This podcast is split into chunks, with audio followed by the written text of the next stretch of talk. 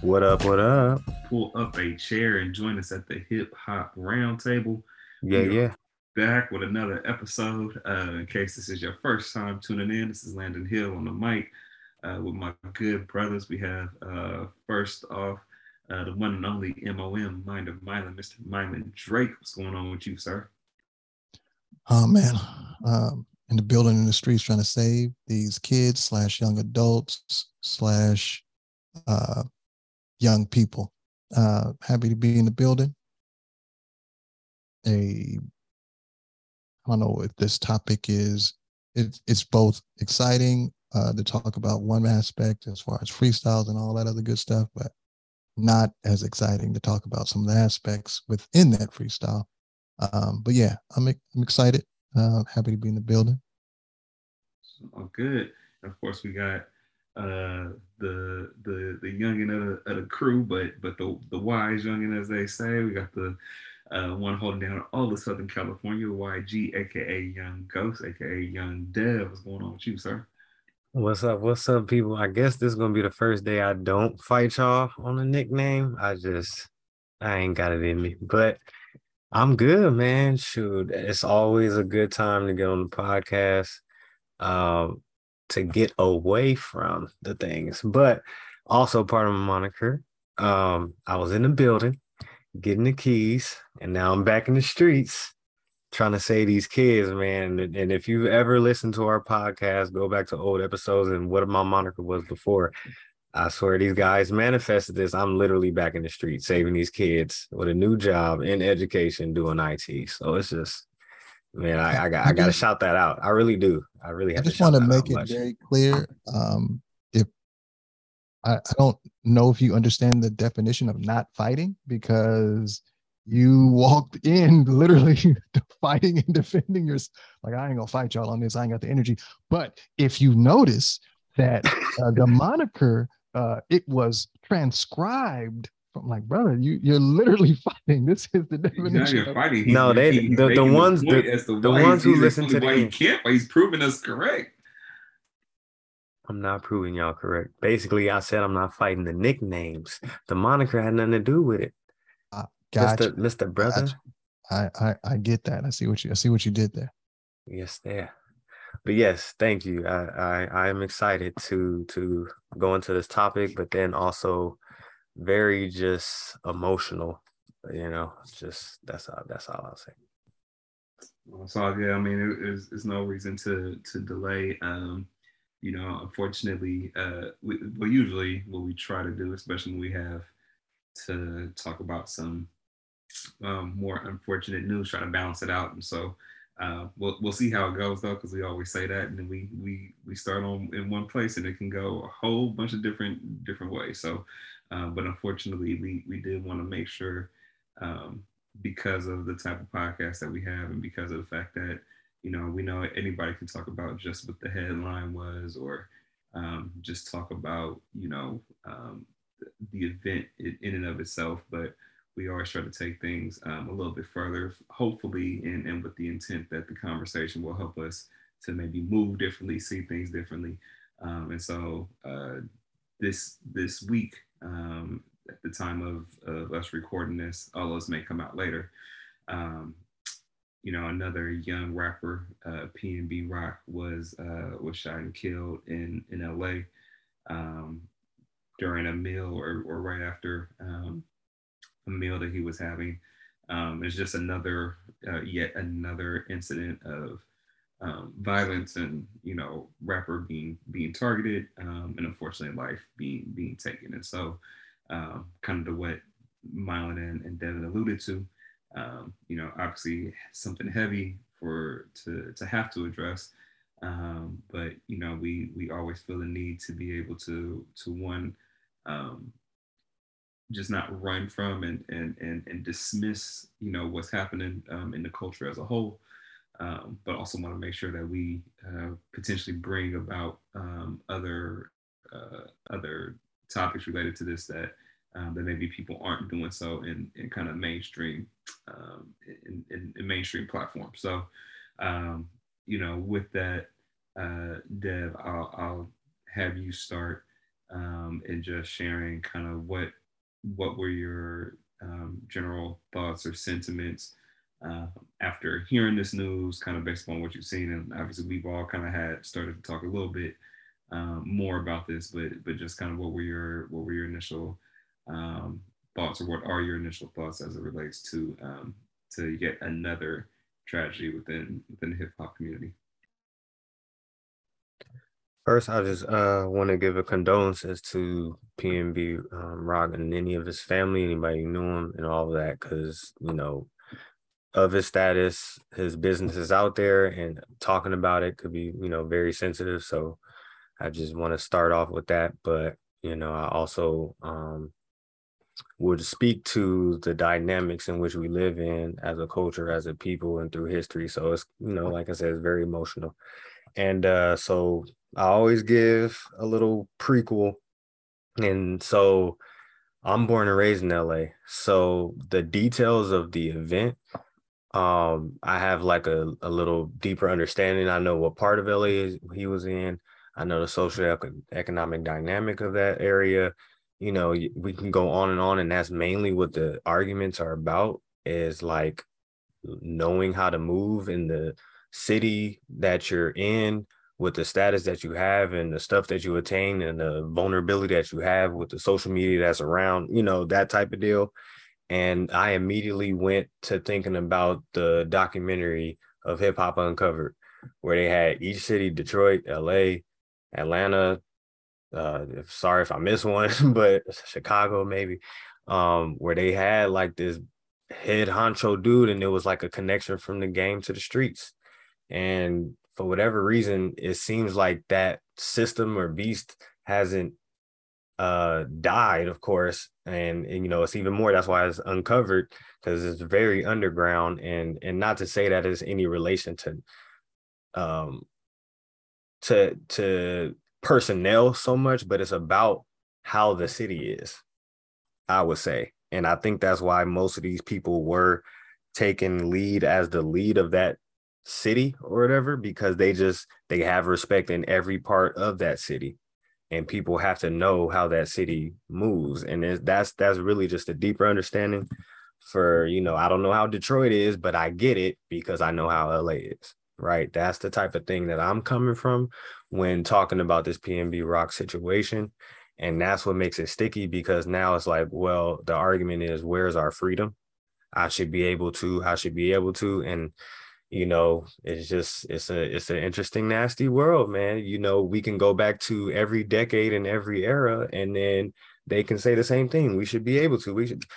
People should have been able to drink water. That was clean.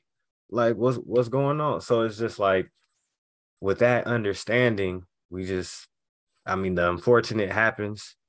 And, you know, this one, it's not like I have an answer to it. I'm just going to speak to it. So that's the intro of how I felt about it. Like I said, I feel for his family and everything. That's everybody in these times of COVID and all that stuff, people losing them lives. So just losing like this is just what makes it so much more heartbreaking. And so, yeah, I'll start with that. I know y'all gonna bring up some dynamics that I can speak to, but that's definitely just where I'm coming from. And yeah, I was devastated by that. Like, our city really needs to change, just me being from LA, like. And at the same time, it's like, it's hard, because how can we give y'all a guide, right? Like, he was literally where Ice Cube is from, and what he rapped about in the 90s on his album is literally where he was at. So it's just like certain things you just got to know. That place has never been resourced since then. And so it's just like you go in there dangling, you know. It's just a weird dynamic, guys, and it's a psychology in that. People grew up in that. I can pretty much assume that the person who did the murder had some sort of mental, you know, thing going on, where he just grew up in a way that was just super toxic, and now his way to make means is violence. You know, we're going to keep going. But yeah, definitely just being from here, I had to give it on that deep perspective. So, Mr. Drake. And for this, for the sake of this conversation, instead of saying something, I wanted to actually ask something. To you, Devin, being in LA, it's the home of a lot of things, and as far as rap murders go, it's unfortunate that there is a such title as rap murders, because rappers are being murdered consistently, have been since late 90s. It's where Biggie was murdered, who wasn't from Los Angeles. It's where Nipsey Hussle was murdered, where he was from Los Angeles. And obviously, there are other murders that have happened to Los Angeles rappers as well, and other rappers that have come to been in LA for whatever reason. But we got two with PnB Rock and Biggie that are examples of like not being from here, and speculation that those were connected to gang life. So just not asking you to speak to what you know, but just what is, like Ice-T said, it's like, man, I can't really, he almost sounded like you. He was just like, I just keep trying to explain to y'all, it just, this LA gang life is different. And it ain't, you can't even say, I just gotta, yeah. And I don't even want to focus in on gangs, man. It's just some people, like, it's not even about that it's a gang. It's just about that they ain't got nothing. And so gangs is around them. So whether gangs were in the area they lived in or not, they was probably just going to be so in a situation where if they got a hands on, the Bay Area don't have gangs, but they got hustlers and killers. Like, it would just be that. It's the same thing down here, except that we just have gangs everywhere. So people join it, but under the name of no gang, people would do stuff like rob. Under the name of no gang, someone who just is that mentally just don't give a, would just go do that. Broad daylight. There's gang members with sense. You know what I mean? So there's just people with no sense out here. So. Yeah, and I think that's a extremely valid point, that the conversation will shift to, as it often does in the news, the gang mentality or the gang culture, but never to the social determinants of health, and the spaces and places that determine and put people in these positions. And these are merely the repercussions of unfortunate aspects of poverty, oppression, systemic racism, institutional racism, things of that. Like, there's a whole bevy of things that are behind, for lack of a better term, actually behind the levy.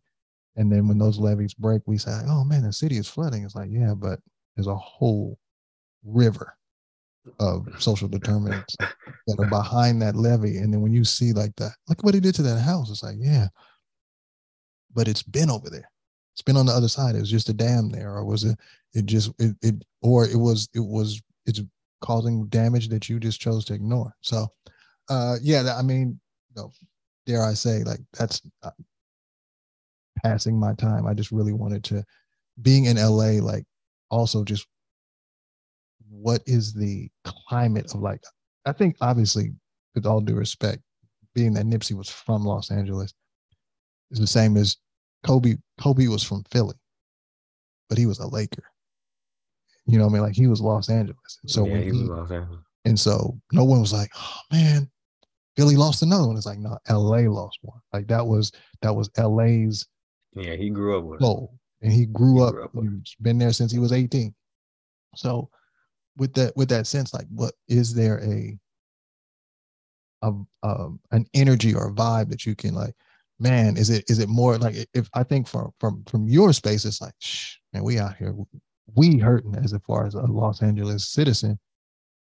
But what is the energy from like folks you know at the barbershop, plus like church members? Like what it's like, man, is it, or is it, man, we this isn't a result of something that we already knowing. Like what kind of vibe do you I think what most people got to realize is that if you think about other cities, when stuff like this happens, the geographical size is so small that it does affect everybody. But here, there's so many ways of life and so many pockets of LA that you can say, oh man, we need to do better in certain sections of LA.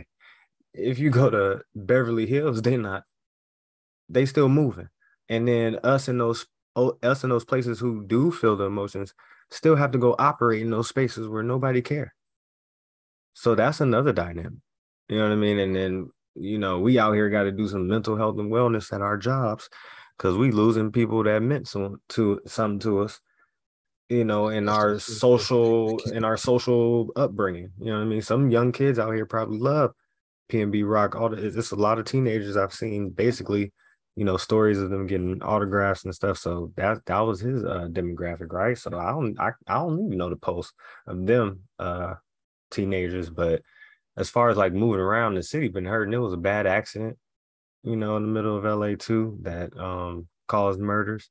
So we really just like bruised right now. And then it's like you said, like then there's a good percentage of people who just keep moving. Like this is the part of it, but you can see those who are like, man, it's just a cloud, and then we coming off a heat wave too. For 2-3 weeks, so it's just like, yeah, stuff. We feel like people are wild and be safe. Everybody's saying be safe when you depart from each other, because you don't know if you're gonna get wrecked driving. You don't know if you're gonna get wrecked sitting. Yeah, chilling somewhere. I wouldn't even say that here. Like I just got off the freeway and we were out. Me and the wife were out somewhere. It's like an unusual number of like. No other way, just like reckless driving, you know, just like, yep. Like bobbing in, like going 100 and yep. Like, what is going on? Like, and I'm always, I get it. Yes, I've been young. I get it. Oh yeah, but I've never been that. You know what I'm saying? There's a difference between being young and like, you know, yeah, you fun and all that stuff. Yeah, but it's like you endangering yourself, others, and I've, you know, it's nothing like seeing a car go 100 miles past you with a bunch of people in it. It's like, yeah, all of y'all can die. And so, yeah, I'm glad you said that about the, you know, the energy that folks like yourself and then folks that you serve, like students that you serve, like all of y'all are like, and we struggling. Meanwhile, like you said, Beverly Hills is like, yeah, well, we're still open, 50% off or not. It's everything is just. As it always has been. So inflation. Inflation. So for sure. Appreciate that. Yeah. Young Dr. Hill Maddock. Hill Russell. AKA. No, there's no. I ain't doing it today, man. Yeah. Said, there are no AKAs. No, that's just my name is my name. Wow. That's something. Wow. That's way to be humble. No. But you're gonna always get those things on the wall talked about, so that's how. Yeah. I appreciated those sentiments because I mean, you know, Dev, when you first started, you know, and I definitely understand, you know, I understand the sentiments and the urging for folks just to kind of be safe and to kind of know the climate and all that, but where I was going, which is ultimately where y'all did, right, was moving beyond that and just to recognize that there are these systems that have been put in place to all the points that you all made that are creating this environment of, I mean, when we say folks is hungry, like it's a different thing, and then you add on top of that, you know, the fact that we come out of a pandemic, right? Not coming out, we still in one. I mean, and a lot of those, like, we're not going to see the full effects of the pandemic for years from now, but we already seeing, I mean, all over the place, like here in Oakland, it's getting is crazy. Like basically the last year and a half, especially, soon as folks started kind of halfway going back outside, we saw all types of, you know, crime and everything else like go up. But it was like people who had jobs ain't got them no more, right? Like, you know, I've seen firsthand and from stories of like, you know, people who, of young people who have come through my job where, you know, the moment they don't got, you know, steady income or getting a paycheck or whatever through it, like they might be with us, don't get a paycheck, they decide to do something else, don't get a paycheck, whatever. And next thing you know, they in a situation because, you know, they ain't got no money or because they just in the environment where other folks don't got money. That's where they are, whatever it is. Like, but I always think about, and I feel like I said this on the podcast before, but I always think about the fact that when you think about any human being that's born and the innocence of a baby, right? And to get to a place where life has done something to you that would move you from that space, that innocence, that pureness of what all that life has to offer, to then get into a place where in broad daylight you want to run up on somebody and ultimately, even if it wasn't necessarily the intent, be in a position where you would take somebody's life for anything material is mind-boggling, right? And that's not a natural thing, and that's not a one individual, like blaming an individual, right? And I'm not condoning the actions. I'm not saying folks should be held accountable. I'm not saying any of that, but I'm just saying we do have to think about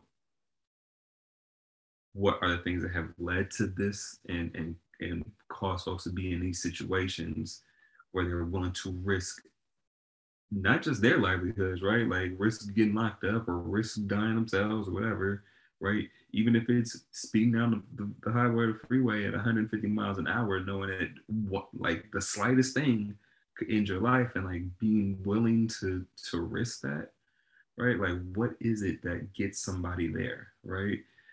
In addition to the fact that they are willing to potentially take somebody else's life, right? And so, you know, so I was glad that we brought that element in because I didn't want that to get lost. But I also, you know, to the point of Mylon that you brought up around like LA in particular, and obviously there are many different hubs where we see this, you know, where this stuff happens, unfortunately. But LA tends to be one of the more prominent ones, just because of the number of at least stories that we do hear that come out of there, and figures who have gotten caught up there. And again, I could imagine, I don't have anything to support this, but I'm venturing to guess that one, you just think about the number of people like per capita, right? That's one thing. So same way that in New York or Chicago or like any of these places with high concentrations of people, there's just gonna be higher numbers of, you know, conflict and everything else. But also I would venture to guess that for a place like LA, which is the number one kind of like media place in the world, right? Which means that everybody has to travel through there. And because you do have the Beverly Hills and the, you know, all these other places that represent and show the wealth disparities, I could imagine that also creates even more kind of, I don't know the word, but angst, or like when it's in your face like that every day, probably more so than it is in many other places, or the level to which that is even more so than in other places, right? I can understand how the mixture of all of that could create circumstances where there's a tipping point and a boiling point, right? So you not only have hella people in one area, you see people who have something that you don't, you starving, you know that the system is against you, and you see it ain't just one or two or three levels above what you got, but like 20 and 30 and 40 and 50 levels. And then you got other people with those same means coming into town right? Who, and whether or not, again, I don't know what PnB Rock had on him, didn't, but he was, you know, from my understanding, he wasn't showing nothing off. He wasn't flossing on nobody. He was having a meal. When you think, or you know somebody that even, or if you even think somebody has something on them that you want, you have to know where they can be. And you have all these folks who are coming in on a constant basis, right? Like, it's gonna create an environment where we're probably, I would imagine that it creates an environment where we see these things happen more often in that type of space than we do in others. And so, and it's sad to think about and to have to see. I also would hope that as we do start to see more of this, that we're not just like, well, you know, can't go to LA no more, or man, cats in LA is crazy. But like, that we start to really unpack like, well, what's happening that's causing folks in all spaces, but especially in these types of areas, to like feel like they have to go to these levels or extents. Because, you know, we had this conversation, it was maybe slightly different, but a similar one not too long ago with Benny, right? He wasn't in LA, he was down south somewhere, right? But again, it's the same circumstance of folks know where you at, they trying to get the drop, and they trying to get something that you got, right? But unfortunately in LA, like where Benny was, I can't remember exactly where it was, but that's not the hub for like anybody that want to get popping, gotta come to LA for something at some point at some time. And so you're just gonna see that more because that's the place where everybody gotta go. And there's so many people in that space. And Dev, to your point, get it. I mean, you know, I lived down there for years. It's spread out, but you still know what's up, right? Like you still know that there's a lot of people who's all convenient in that space at that same time. And I can just imagine it creates a really unhealthy environment. We throw all those elements into the mix. And so you hate to see it. And of course you want people to be safe, but it's also sad that we at a place where you can't even enjoy your meal, that you have some level of success. And again, regardless of what you got on you or don't, just the fact that you have success and people perceive you to have something more than they have, and you can't even enjoy your meal without somebody potentially rolling up on you and not just ruining your meal, but ending your life. Like that's the devastating part to me. And what that, you know, what happens now, what that accountability is to hip hop, right? Like all those things that I think we started to talk about next. I don't know in particular, right? Because this is much bigger than even just hip hop. But I think it's important for us to continue to revisit what are the conditions that's creating this. So anyway, long-winded. I was gonna say like a question, because I brought up the Hip Hop Uncovered. Do you feel like something like that is good or cool to have around? like a pipeline of guidelines? But in the regard that I was witnessing, it was pretty toxic, because it wasn't so much this is the city. It was like, you know how it be. Well, you know, I can't say it on the airwaves, but it's like, you know, you have to check to perform, because that's what it was about. You know what I mean? With Rick Ross and all that stuff, with what's the name, in Detroit. But I'm just saying, for the sake of, that is how you get to know a city. So is when anybody who is of, that's, I'm talking hip hop, rappers come down, you know, do you feel like, well, that'll help people get to know where not to go? Or I don't know. Yeah, I mean, there's something to speak to that. I think it could keep people more safe? Yes. I guess my point is, and I'm not saying that shouldn't happen. My only pushback to that would be that all that does is it's a band-aid for, it's not the real heart of the issue, right? Because one, there's always somebody who's going to either test those limits, feel like they, you know, who didn't get the right message, who still getting schemed on, whatever. Like, it doesn't actually address the issue of the folks who you got to check in with, the folks who you, like that mentality, right, of of having to check in and the feeling of having to be territorial and guard your space and like the lengths that people are willing to go through in order to do that. What happens if you don't? Like all of that stuff that's not healthy at all, and that creates tension, that creates like dangerous situations and scenarios, right? The fact that that happens, you can do stuff to be safe, which again, everybody should always be safe. You got to kind of know just where we are in this current time and climate. And there would still need to be something to address the other piece of the fact that folks even have to do that in the first place, right? Like that's the next step. So yes, be safe. And if there was a way for you to be safe and to know who's around and what's going on and somebody give you the heads up in the game, like, yeah, do that. Like, make sure that you can be safe. But, you know, but if we're just doing that in perpetuity, then that's still not a good thing, because it still means that the issues are persistent, in my estimation. But I don't know if Mr. Drake has anything to add to that. Yeah, I think there's two things.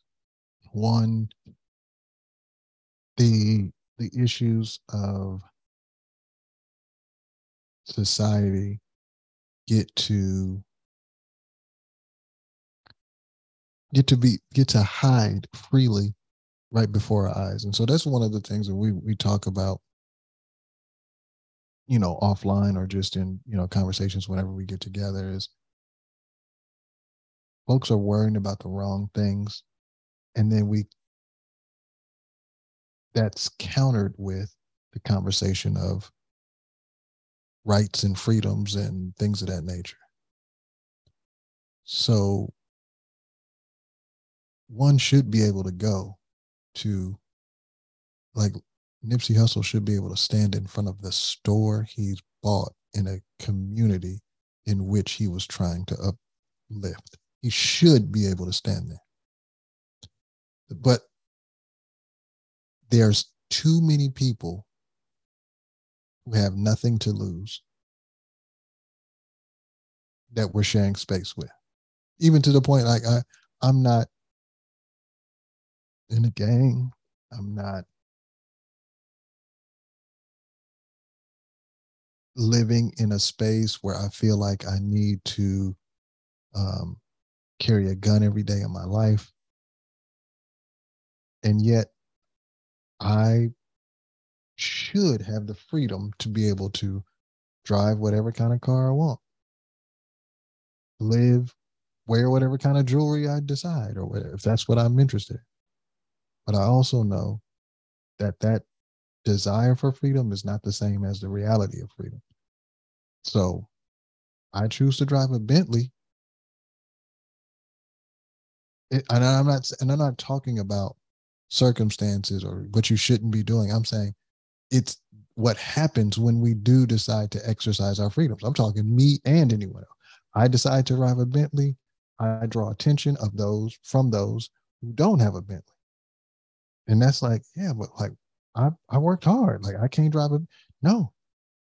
That's what society is saying. It's like your options, the society in which we live, your options are not limited. They are either or.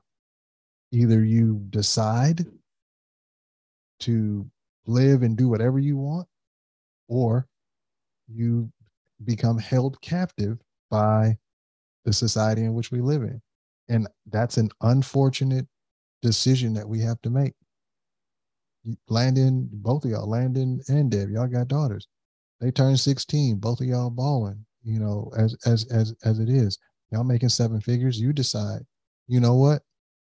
16, your first car, Lamborghini truck. It's all yours, a red one. You have it, you can do it, but you also will hear in the front of your mind, not even the back of your mind, yeah, but we can't do it. There's a bunch of things that come with that. Got the red Lamborghini truck.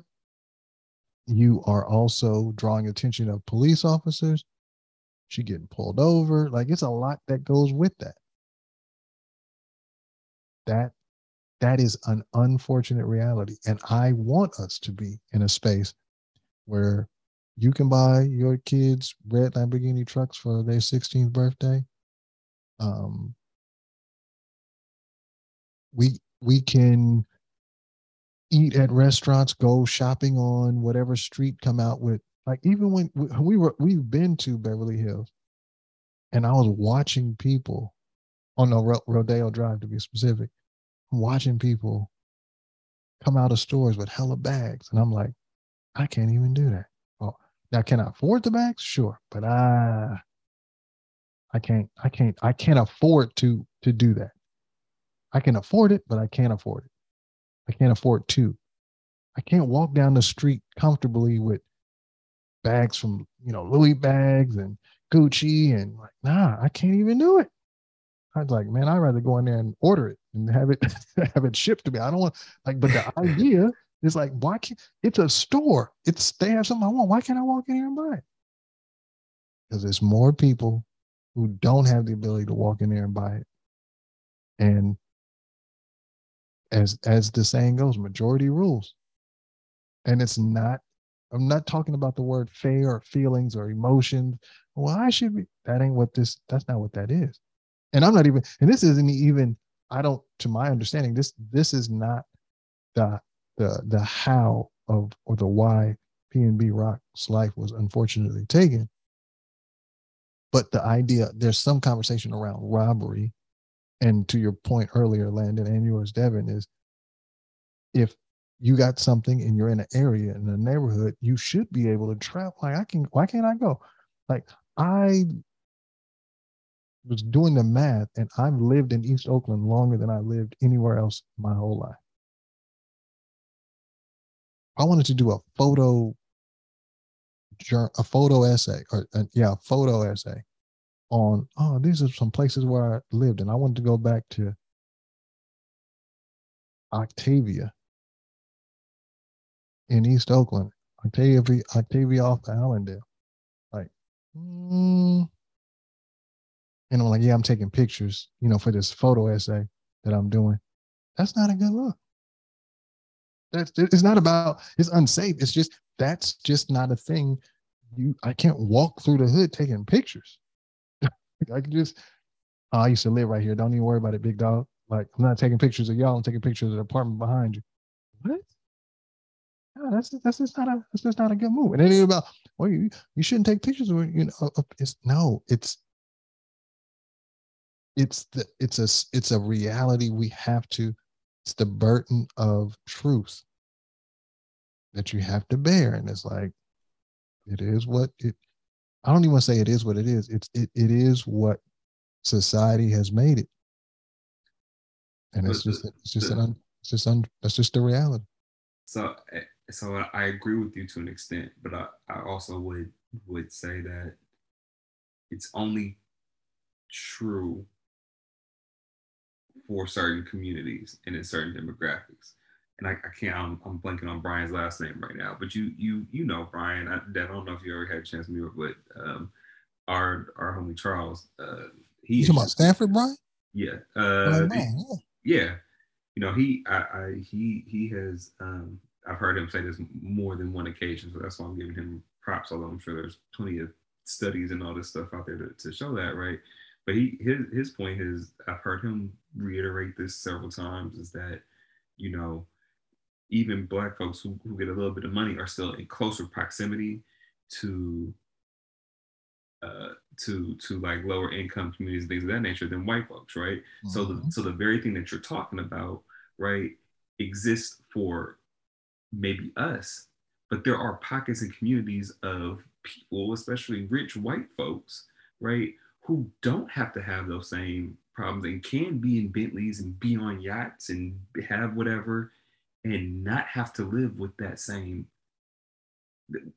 under those same conditions, right? Absolutely. I am blessed, thankful, grateful for the opportunity to have been able to be in a position where I am relatively secure financially. I'm secure financially. I'm not rich, but I'm secure financially, and I can You know, I live in a neighborhood that people would typically be considered good, right? All those things. And yet the places that I still need to go and visit and eat and shop and all those things, my cars still get broken into.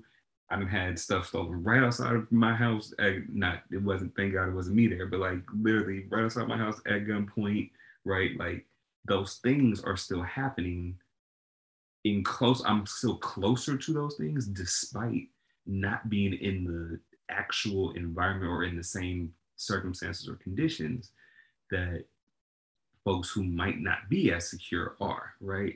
Meanwhile, there are folks in other communities, right, who either have more means or just the way in which the environments are set up or the communities in which they, you know, from a historical standpoint, just haven't, you know, they're constructed differently, who could be in the same situation and circumstance as me, or maybe just slightly better, and have none of those concerns whatsoever. Where they go to shop, where they go to eat, where they work, like all those things, they don't have to worry about it at all.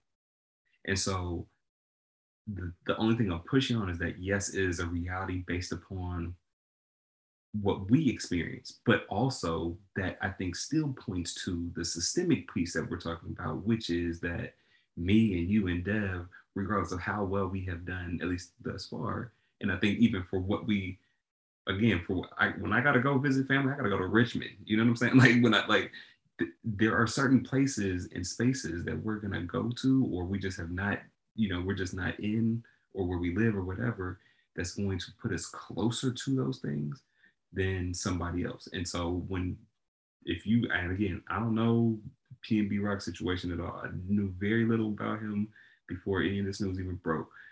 But whether it's just the fact that I ain't never been to Russell's before, but I heard it was great, whether it was I got family in LA in the area and we got a quick bite, whether it was whatever it is, or whether it's just like, yo, this feels familiar to me and this feels more like home than going to Beverly Hill. It could be any of those things or more. But the fact that he found himself there, and the fact that he probably visited other areas, not necessarily on this trip, but just in general, with other spaces where these types of occurrences maybe are more likely to happen, is not solely a matter of that's just reality, but of a system that has put us in position to make it seem as if that's reality, when really there are alternate realities out there that happen that other folks, white folks, don't got to deal with. No, I hope I stated from the beginning that was the burden. That's why I said it's our burden. It is not the burden of the world. It's the burden that we have to carry. And that's why I would spend, like you and Dev financially can buy a Lamborghini truck for your 16-year-old daughter. But that burden that you both carry is that you have to think out, like, well, where do I stay right now? Can I do that? If I say, hey, go to Safeway real quick and grab some eggs, you already have the burden of fear and concern as a parent, but it is increased because your black daughter is driving around in a red Lamborghini truck saying, hey, everybody who can't afford a red Lamborghini truck, pull up, because that's where we are. And and that reality still remains with us, even when we move, like you said, exactly. We move to the Hamptons. Yeah. It's still that red Lamborghini truck owned by them damn Hills. You know, like it's us that has this burden. Society has burdened us through the systemic social determinants of all of these misdoings and missteps and mistakes. And self, these, I don't even want to call them self-proclaimed, but the reality of the thought of supremacy and the idea of one being greater than the other and us being the other generally puts us, just us, in that situation where we, as Dev said earlier, we going to work after PnB Rock gets killed, unfortunately, having conversation with the students we serve, having conversations with our children, telling our son, hey, man, you got to, when you walk outside, pay attention. This is we. This is it. Yeah, so my prayer is, I hope I made that extremely clear. I thought I did. I'm by no means am I talking about like, it's just how it is for us in the world. No. Not us in the world, but us in the world. Like the us is in the world. The folks and that's that part. I was more so part of my conversation. Like, yeah, I mean, this is this rough for us? No. No, it's rough for us. The us. Yeah. Period. 100%. Yeah, and I was only bringing that up because over the course of the conversation in stating what these realities are, I want to keep that balance of like, yes, this is the reality, and that reality is still constructed by other forces, right? That is not just reality because it's reality. It's reality because of other force of that, and so just constantly holding that. Oh, for sure. Kind of that balance there. But yeah, man. I mean, go ahead, Dave. We always bring up the question of, does hip hop need to speak out? And honestly, this would be a good segue. I want Mylon to take this on because you did hear somebody speak out, right? And very much of a freestyler or much. Mm-hmm. Yeah, nah. So Symba from Antioch, Vallejo area. I want to say Antioch, but I see him wearing a t-shirt. I just know he's from the Bay. I still don't know exactly where he's from. Yeah, I'm going to say Antioch, Vallejo. I definitely, that's the beauty of, if you're listening, Symba, call in. We'll have a whole podcast. We can figure out exactly which one it is. But I know LaRussell. I know he rocks hard. He goes hard in the paint for LaRussell, as I do too. I don't know. Yeah, no, LaRussell need to be talked about more. Yeah, LaRussell. And he is. He's brilliant. To that end, Symba's album. What's the title? Landon, are you looking at it? Results take time, or is that hold on? Results take time. That is what it is. Oh, results take time. Oh yeah, I'm thinking about Don't Run From Rap was the other one. His first one. Anyway, Symba's album comes out today. Please go out, support, download, stream, as they say, whatever. Buy. I don't know. They have record stores, people. I don't know if you know this, but they are out there. 5 or 6 of them left in the world. Feel free to walk inside one, make a purchase or two. He did a freestyle on Sway, Sway's Universe, and then went to Funk. What is the station? It's not called Funk Flex, but 93.7 something 7. Hot 97. Hot 97. Yeah. Come on, brother. What's up, man? No disrespect to you, Sway. Later. Funk Flex. I'm sure I know the name of your situation. But at any rate, he went on, did a amazing freestyle, and he told a story through his freestyle, to be perfectly honest, and it was just highlighting the struggle of the catch-22 of you getting out of the game, getting out of the community in which you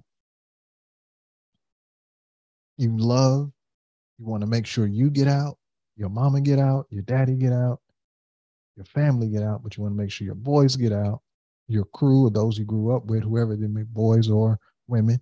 And you want to make sure everybody gets out, but you also want to make sure you're careful, staying away from the things that would keep you in. Like this, it's this constant cycle of I'm trying to get out, and then the folks that didn't get out are the ones that's taken from you. So you fight to get out, you get the things, and try to enjoy the life. Ooh, I'm out, man. This makes sense. Let me now enjoy it. You try to enjoy it, and then folks are like, "Nah, you can't do that." So it's a cold game, and Symba's freestyle on Hot 97 just really.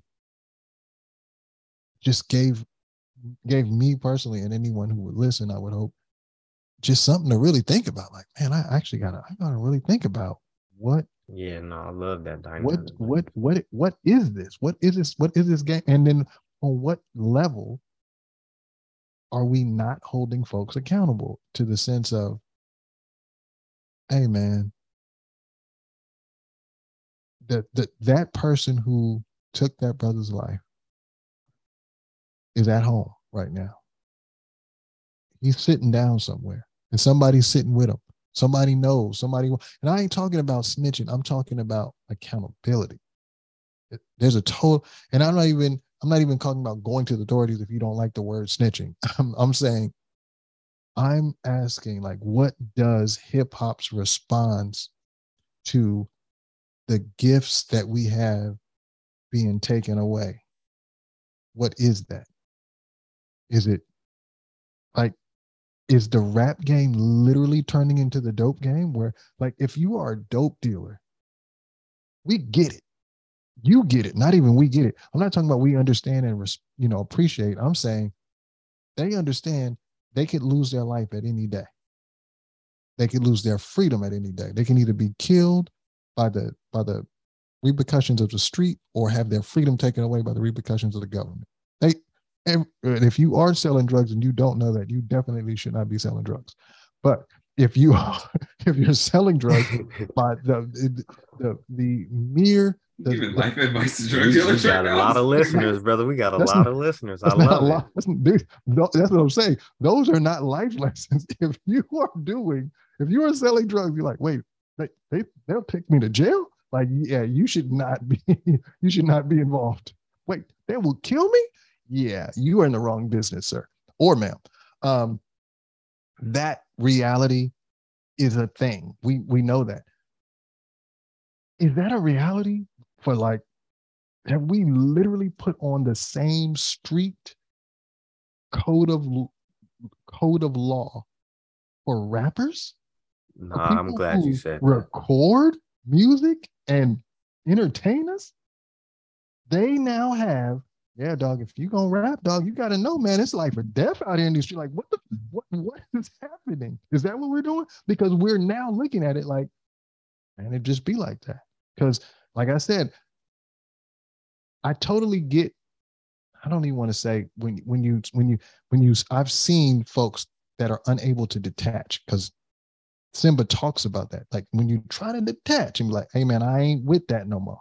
I'm over here. It's, oh, for real? You walking away? So then when you stay attached, then you get killed like everybody else because you still in. Are you in this or not? Oh, well, yeah, I am, but I ain't.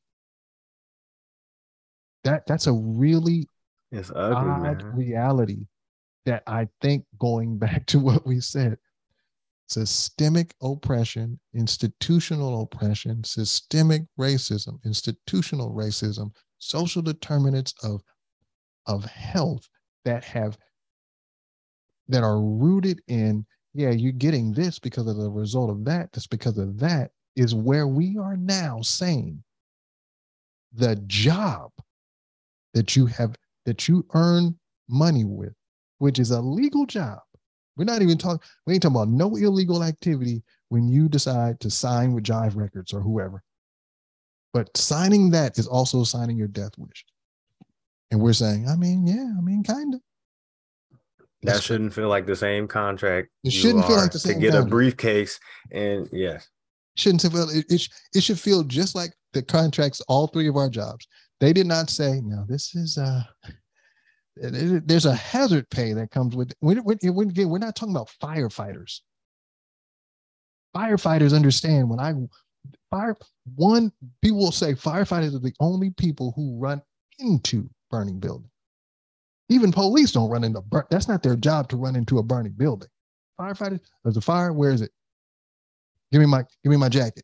They go inside. And they also understand I can go inside and not come outside. That's not a death certificate. That's a hazard of your job. You're doing a legal job. It's a dangerous one. There's a hazard connected to your job. The hazard for rappers is death, based on the shrug shoulders dare I say, the Kanye shrug that we are giving when these things happen is like, I'm not saying we don't care, but we're also, what is also happening? Because who's going to hold the rapper murderers accountable? Because no one is like, nothing is happening. We already know we got the don't snitch. We got the, and that's the code of the street. And I get that rappers are coming from the street. Some of, I understand that reality, but I also understand they're not there right now. You know what I'm saying? Like, it doesn't, this man is eating chicken and waffles right now. So I hear you that, man, you don't know what he used to do. You're right, I don't. But if he's rapping and trying to get out of that or make that a thing of the past, when does it become a thing of the past?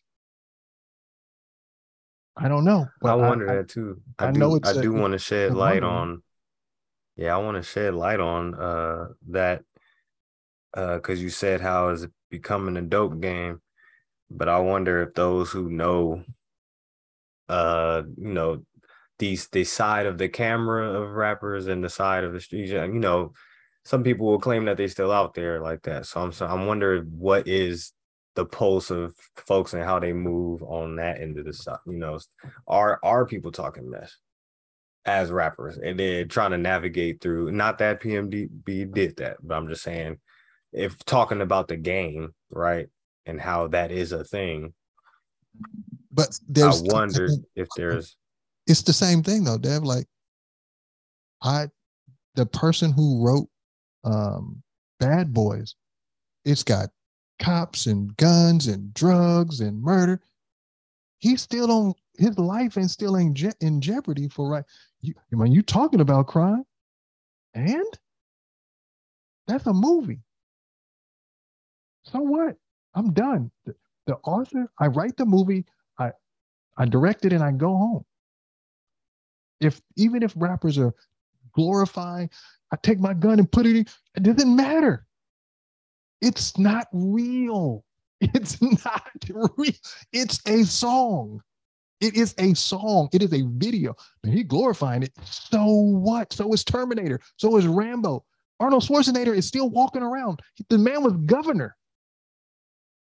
He didn't get shot in a drive-by coming out of a grocery store because of Terminator, the movie. That's not how it works. Why does, well, this is different. What? Who says rap music is different? It's funny because what it does is highlight things. But so do movies, so do books. So do no. I'm talking about, what's funny is that the Terminator is something written fake and you wouldn't see in reality, but what rappers talk about is something you see in reality, and it's because of something. So in reality, it's being highlighted by the rapper, and that's what the difference is. You're writing fantasy, we're writing reality. Yeah, but I'm getting, because I'm, of all I'm these writing systems. About reality. I'm writing most. I think if you're looking at the words that are written in a rap song or a rap album, as it's not a manifesto, it's a reflection.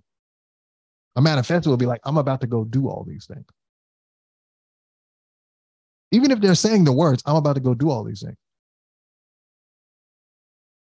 2 weeks later, I mean, think about, you know, I listened to a lot of Pusha T talking about selling drugs. For the most part, if you listen closely, he's saying what I used to do.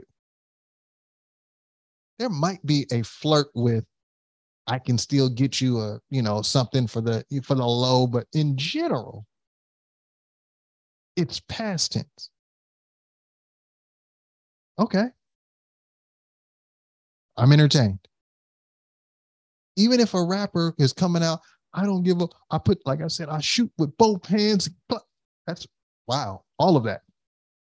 It's still a song. It's still a movie, and it's still not real.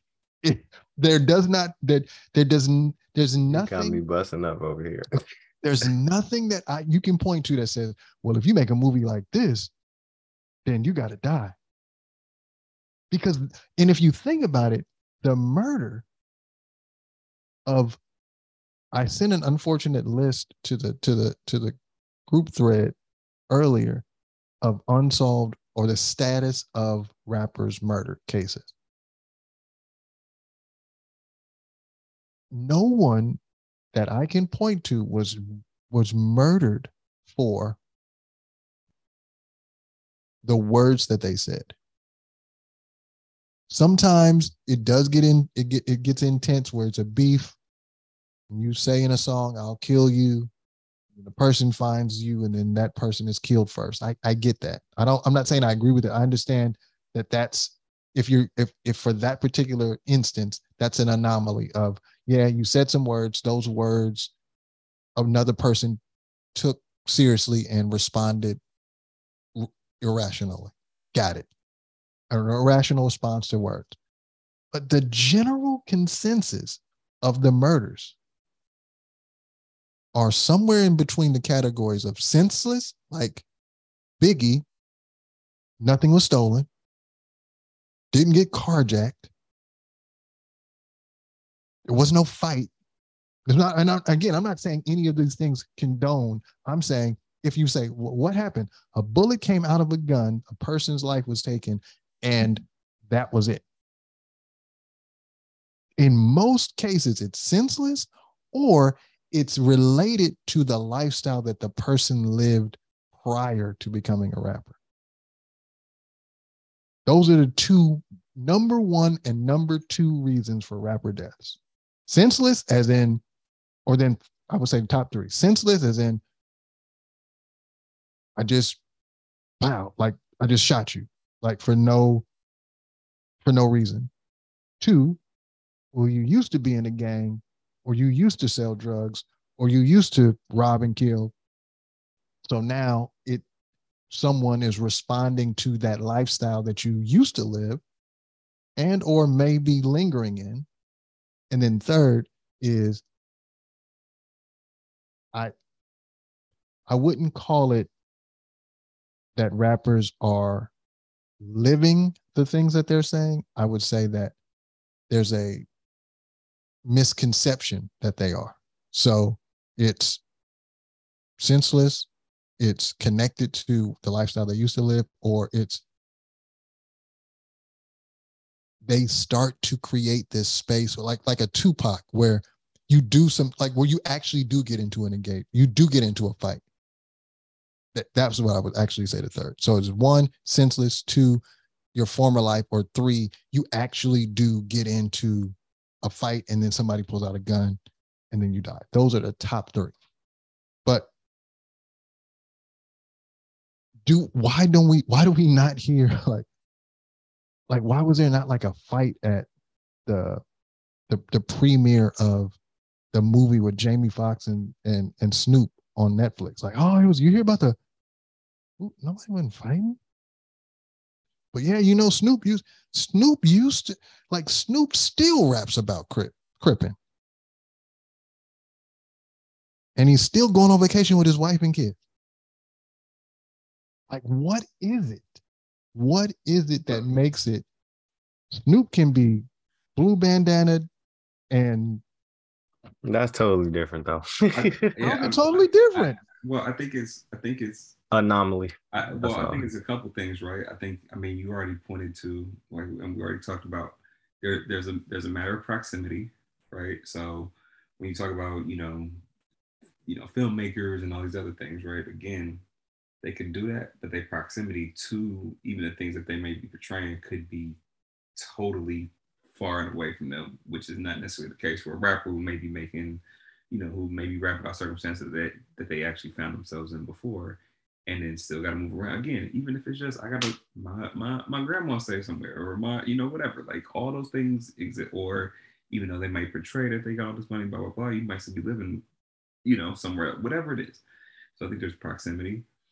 I think there's also, unfortunately, because there is more access now, like you got to think about people like Snoop, people like Jay-Z, people like they also did find themselves in certain circumstances where they could have went bad, or their life could have, like Snoop was on trial, right? Like where somebody could have got him him. They, you know, security guard did what he had to do. Like, could have got him. Jay-Z stabbed somebody in a club. Nas and Tupac linked up in a park, and it could like with crew. Like, these things happen, and thank God we are in a place where we could see a lot of these people who have matured in hip hop and have matured to the place where, yes, Snoop can do all that and he can say that, but he's what's the word?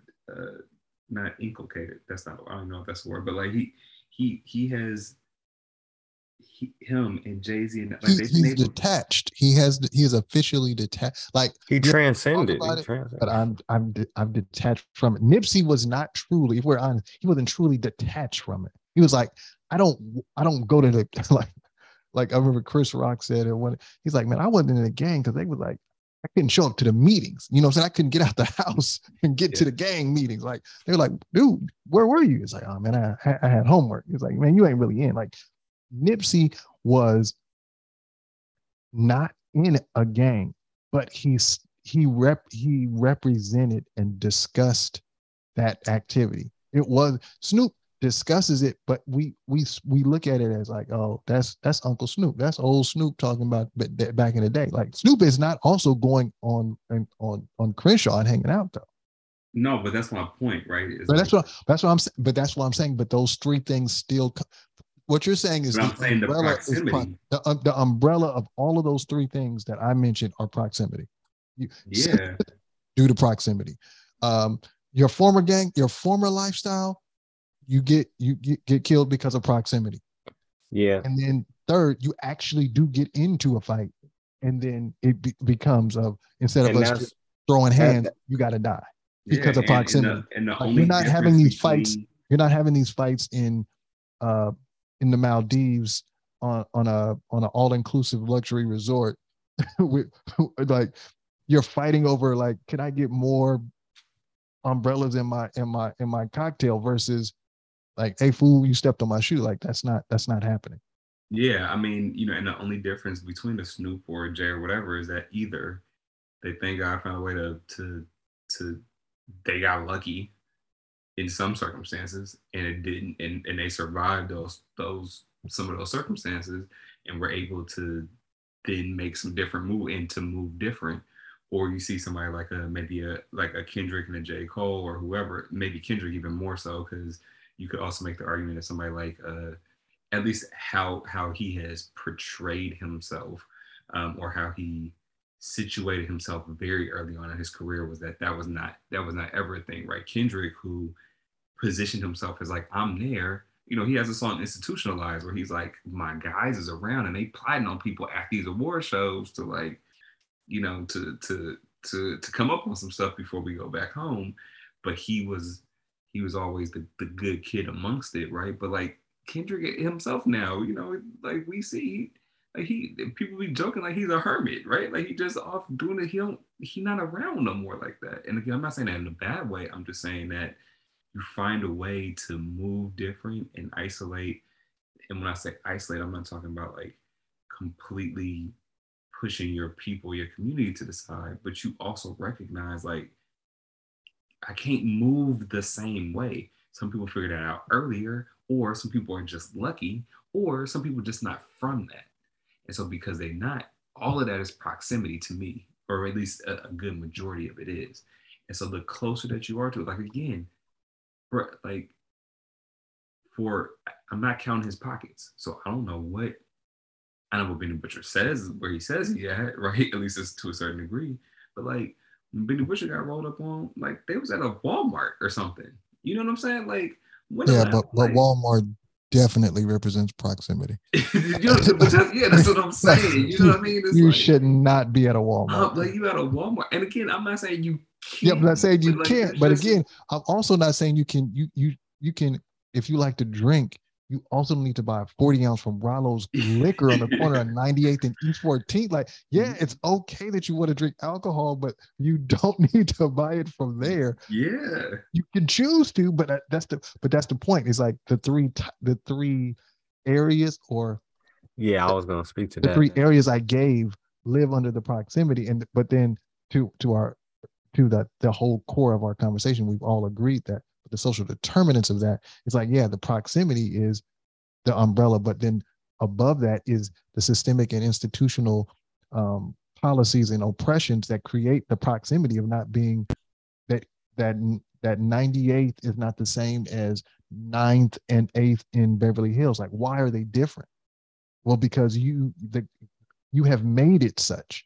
You've invested in Beverly Hills and have not invested in 98th and East 14th. And that's why you say, oh, if you want a Louis bag, you go over here and everyone over here. And if the moment you step off the curb, there's a security guard, there's police, there's cops circle, like, wait, what's going on? Or we've decided to make this, and I definitely don't want to infer that police define public safety or community safety, because a community can police itself, keep itself safe.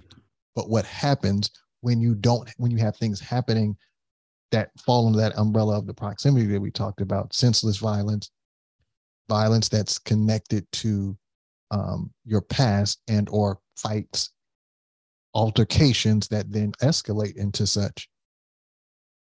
You can't just be like, hey man, like I don't know if there's a reality of this on the spoiler alert, but it's on The Chi, and it's not really a spoiler, but the conversation is, we don't need police, so we're going to police ourselves. So every time something happens, there's this community like, oh, me, Landon, and Def need to go over here and see what's going on. Like, Daryl, what's up? Man, I'm gonna kill this fool. Hold on, bro, don't kill him, because you kill him, this is gonna bring more police. Why don't we just settle this? Tell me what, there's a lot of that, but then somebody gets killed. And so it's like, okay, yeah, nice try, but you can't be everywhere walking around telling folks don't kill each other. Like that's only going to work for so long, or it's not going to work at all. And it's going to be like, I see what you're trying to do, but yeah. That's what I was saying. I want to go back to the accountability piece, because that's where I see on the three sections that you're talking about, with the shot, senseless, former life, and, like you end up talking about and getting into an altercation. You were saying how, why is it that a rapper has to deal with that? Where I'll go even further outside of, if you got Black entertainers and Black actors, Black comedians and stuff, and I know you talk about proximity, even Black ball players. Black ball players go in the hood, and it's a different response. I mean, granted, they do move different as far as just, I guess it's just the fact that it's the content in which is in hip hop that is connected to the streets. So if you go to proximity wise to the streets, but I would say the accountability on the person. So like you said, whoever's sitting next to the murderer right now, who knows this person, like there needs to be some code for hip hop that you don't kill rappers. Rappers should be in the same regard as a ball player, an entertainer, unless they are, and that's where I said accountability on person of the senseless is accountability on the person in the community. The former life is accountability on the person of the rapper. So if they are still dabbling, then something happens. Then we, just like the ball NBA, the ball player caucus or whatever, y'all need to stop doing this, or this is tearing up the game, the rap game. And then the other one with the fight, I don't know where to give accountability to the game. I don't know. That's what I just kind of see. But it's not. I don't want to it's what I'm trying to speak to is something that should be happening on the undercurrent in our own communities. This is not meant to say in no social media or on no newsstand or nothing. I'm talking about, yes, ain't no snitching, and all that stuff to authorities, but that dude need to be beat up on by the street, whoever know him, I don't know. Like, it just, there needs to be accountability on, we don't touch ball players, we don't touch, and that's how the hood used to be. We don't touch, he going somewhere, you don't touch him. But you know what I mean? I mean, and I feel like that what Mylon was speaking to is like, have we come to the point where we don't care if people touch rappers? But again, and like it should be that way. It should be, we don't touch rappers. But think about it, right? Like, I would love to. One, there are, or at least were, certain codes, right? Like, and again, I just know, you walk up and down the street right in front of my job. If I'm walking by with kids, everybody know, like, yo, kids coming, move to the side, like, whatever. Like, that stuff is still a thing. But also, for whatever circumstance, and again, I'm like, even just, let's just take the last 2 or 3 years, stuff was already bad, bruh. That's real. Bad. And it got worse. It's to the point where, again, just right outside my job, somebody's car is getting stolen. They happen to come. Now, mind you, you don't know who this, you don't know this person. They wasn't targeted. They wasn't, stuff is bad. I see a car. I'm going to go steal the car. If a person happens to come and engage me because they happen to see their cars getting stolen, and now I'm panicking. I got something on me potentially, right? Like if they approach, like stuff could go down anyway. So although it's nice to be like, oh, well, we don't involve like, you know, whoever. If you're willing to just steal from any old person, is anybody, anywhere can get it. What makes us think that somebody who we know has something that maybe we want, or who is showing signs of a come up or whatever, ain't also gonna get it? And I'm not agreeing with it. I'm not saying that's right. I'm just saying that, or as bad as things already have, one of the reasons that folks become targets is because there's the perception that they have something that I don't. And what we see because of media and everything else is that we don't, you know, or you say that, like, you know, we understand that like doctors got money or lawyers got money or whatever, but what you most often actually see is rappers, it is ball players. It's like there are only certain things where you see it, like you, and the proximity of safety. To your point, we do know lawyers got money and doctors got money, but nobody's running up in the hills robbing lawyers and doctors. Yeah, exactly. So not exactly. Nobody, but a smaller, again, proximity. I'd rather just rob. When I stayed off of 98, can't make this up. Dude my neighbor stole my cable from the front window. The door where we both walk in is window, door, window. My house, their house. They stole it was door, window, door. So our windows were by each other. They had a cable going from my window to they had somehow, what are you doing? I can see you stealing my cable. But I can't steal a cable from the folks in the hill. I can steal it from my neighbor, though. I can't break into a car in Walnut Creek, but I can break into a car around a corner from my house. Like that proximity thing comes into it. But just when you were saying that about, but it's just crazy because we know where the money is.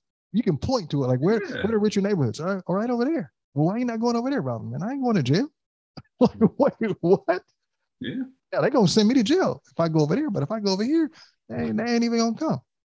And let's also add this element, right? Like, because this is also the part where, like, again, I like to the challenge of, as you both kind of started speaking to, right, of the person who is starting to come up, right? So the rapper, like, we also got to give a little bit of grace there, but imagine you live, I mean, for any of us, I'm not even talking about economically, just in general, you live a certain way for 20, 25 years, whatever it is.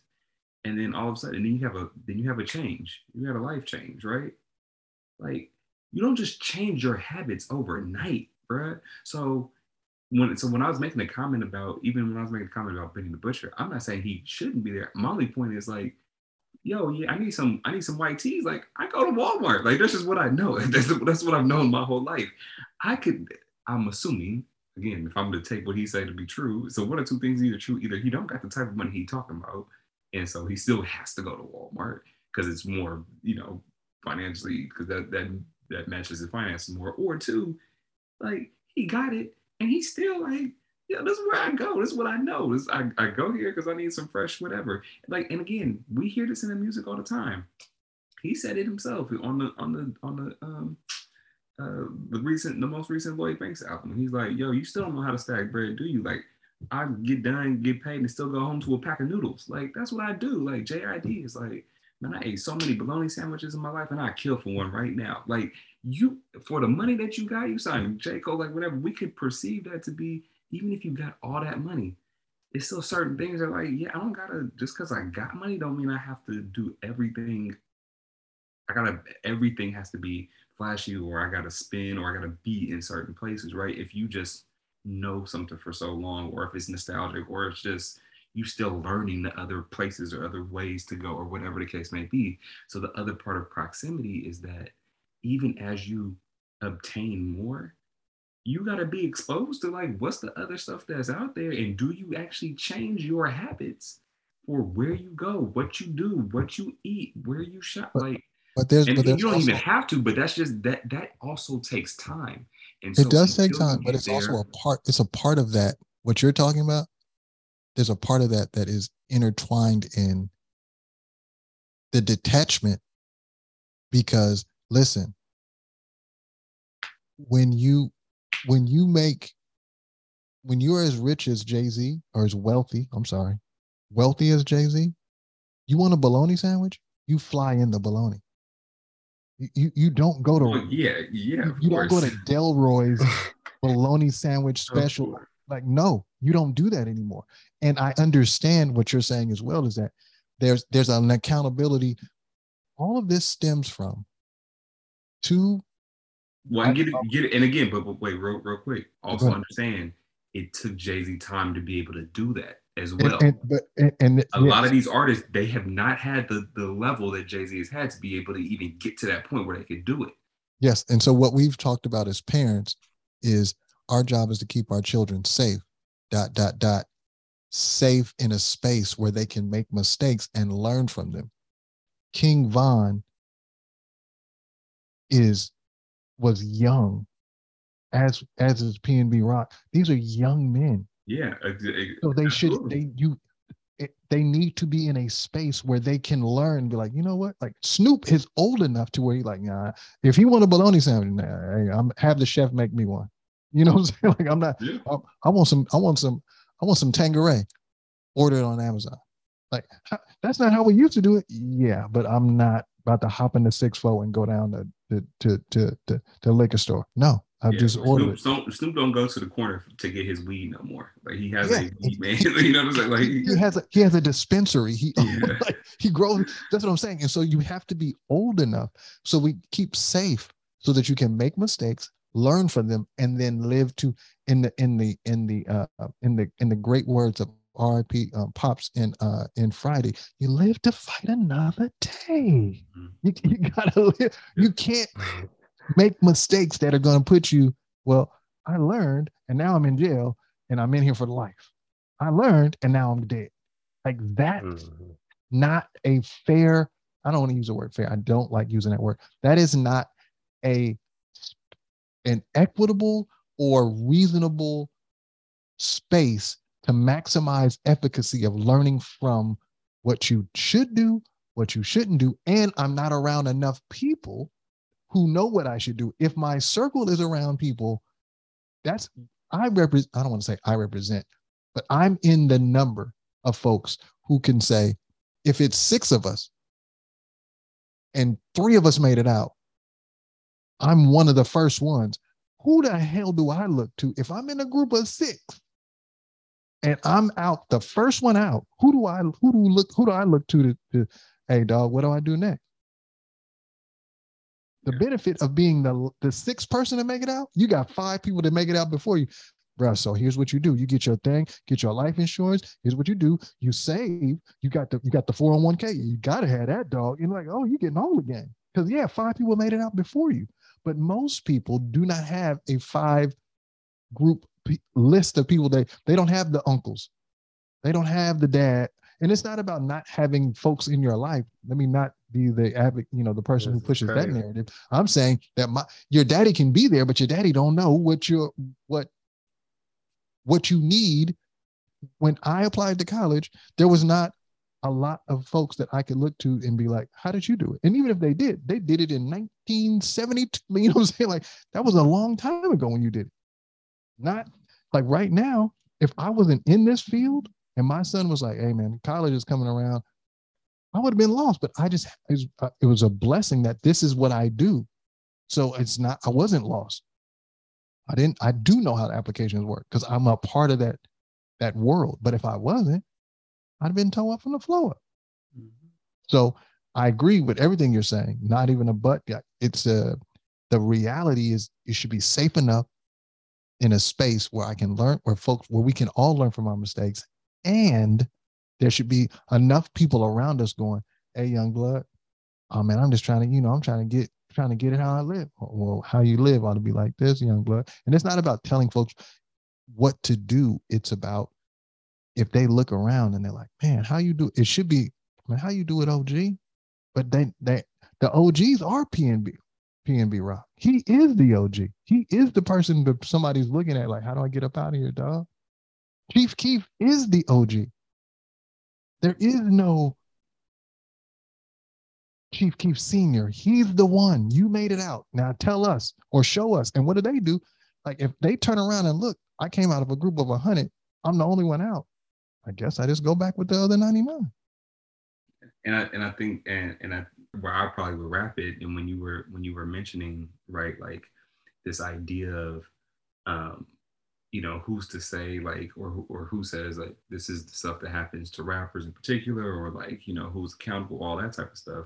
The first thing that comes to my brain, and maybe this is happening in certain spaces, I don't know. I'm not in the industry, but like my first thing is like, are labels, and if they're not, I would think labels should be setting up some sort of, and again, I don't know exactly what it'd be. I don't know if it's mentoring. I don't know if it's recession, whatever, but like certain things for the rappers that they're profiting off of, who are typically most of these artists who are coming out of these environments, making sure that that they have some sort of like mentoring or guidance, so that they're paired with folks who can give them the very game that you're talking about, Mylon. And I thought about the NFL when you didn't keep going. Because the NFL, and I know the NFL does certain things like that. I don't know exactly what it looks like, but like hip hop artists need some of that stuff, right? If they don't have it already, because that's just the first step. Well, let's not get the NFL too much credit. They're not doing. They're not doing it right. That's NFL is actually doing it the worst, but yeah. But I'm just saying, whatever, there are certain things that they have started to do, right? In terms of, and I think maybe the NBA does it as well, but I think I've heard like Tony Dungy talk about like, when rookies first come into the league, like there are certain things that they're required to go to be able to talk about like how do you manage money or like whatever else the case may be. I don't even know how new that is or not, but something like that helps that benefits the artist, creating opportunities for these young folks to be able to talk to other people who've been in these certain circumstances and start to get game on how to move. So with that, because my wife, I keep tripping, I'm a Young Dev. I don't know if you got any final remarks before we wrap this thing on up. Yeah, man, I think about all the dynamics and what it ends up rooting down to, for whatever reason, the nuances that's surrounded around that. The codes get built on top of that. It's just a wild thing what we have to experience. And, that's always been the thing of what we feel like we should be able to do and then what ends up happening in reality. And then honestly, there's just probability too. There's disasters. Everybody's seen Final Destination. Wrong place, wrong time. So yeah, but it definitely highlights and speaks to a lot of dynamics that, we face in America. Shoot, I wouldn't even say America. I say this world, so, but that depends. We call that deep, but then that's the thing. We keep making it taboo when we say that. But yeah, that'll be my last remarks, man, is just continue to at least highlight why these things occur, so that when the right time and the right people are in place, I assume through the right generation to come up, if some of the same things aren't passed down, we'll be able to start fixing. All good, all good.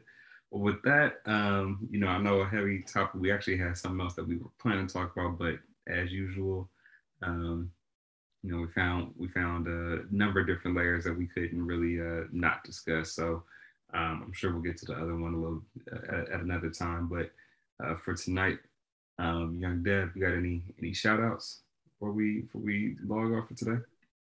Yes, sir. I'm a shout out. I don't know. It's just the exposure I get nowadays, having two children, but that Little Mermaid about to come out by Hallie from Chloe and Hallie, Black excellence, Black girl magic, transcending systemic Hollywood barriers. Let's do it all.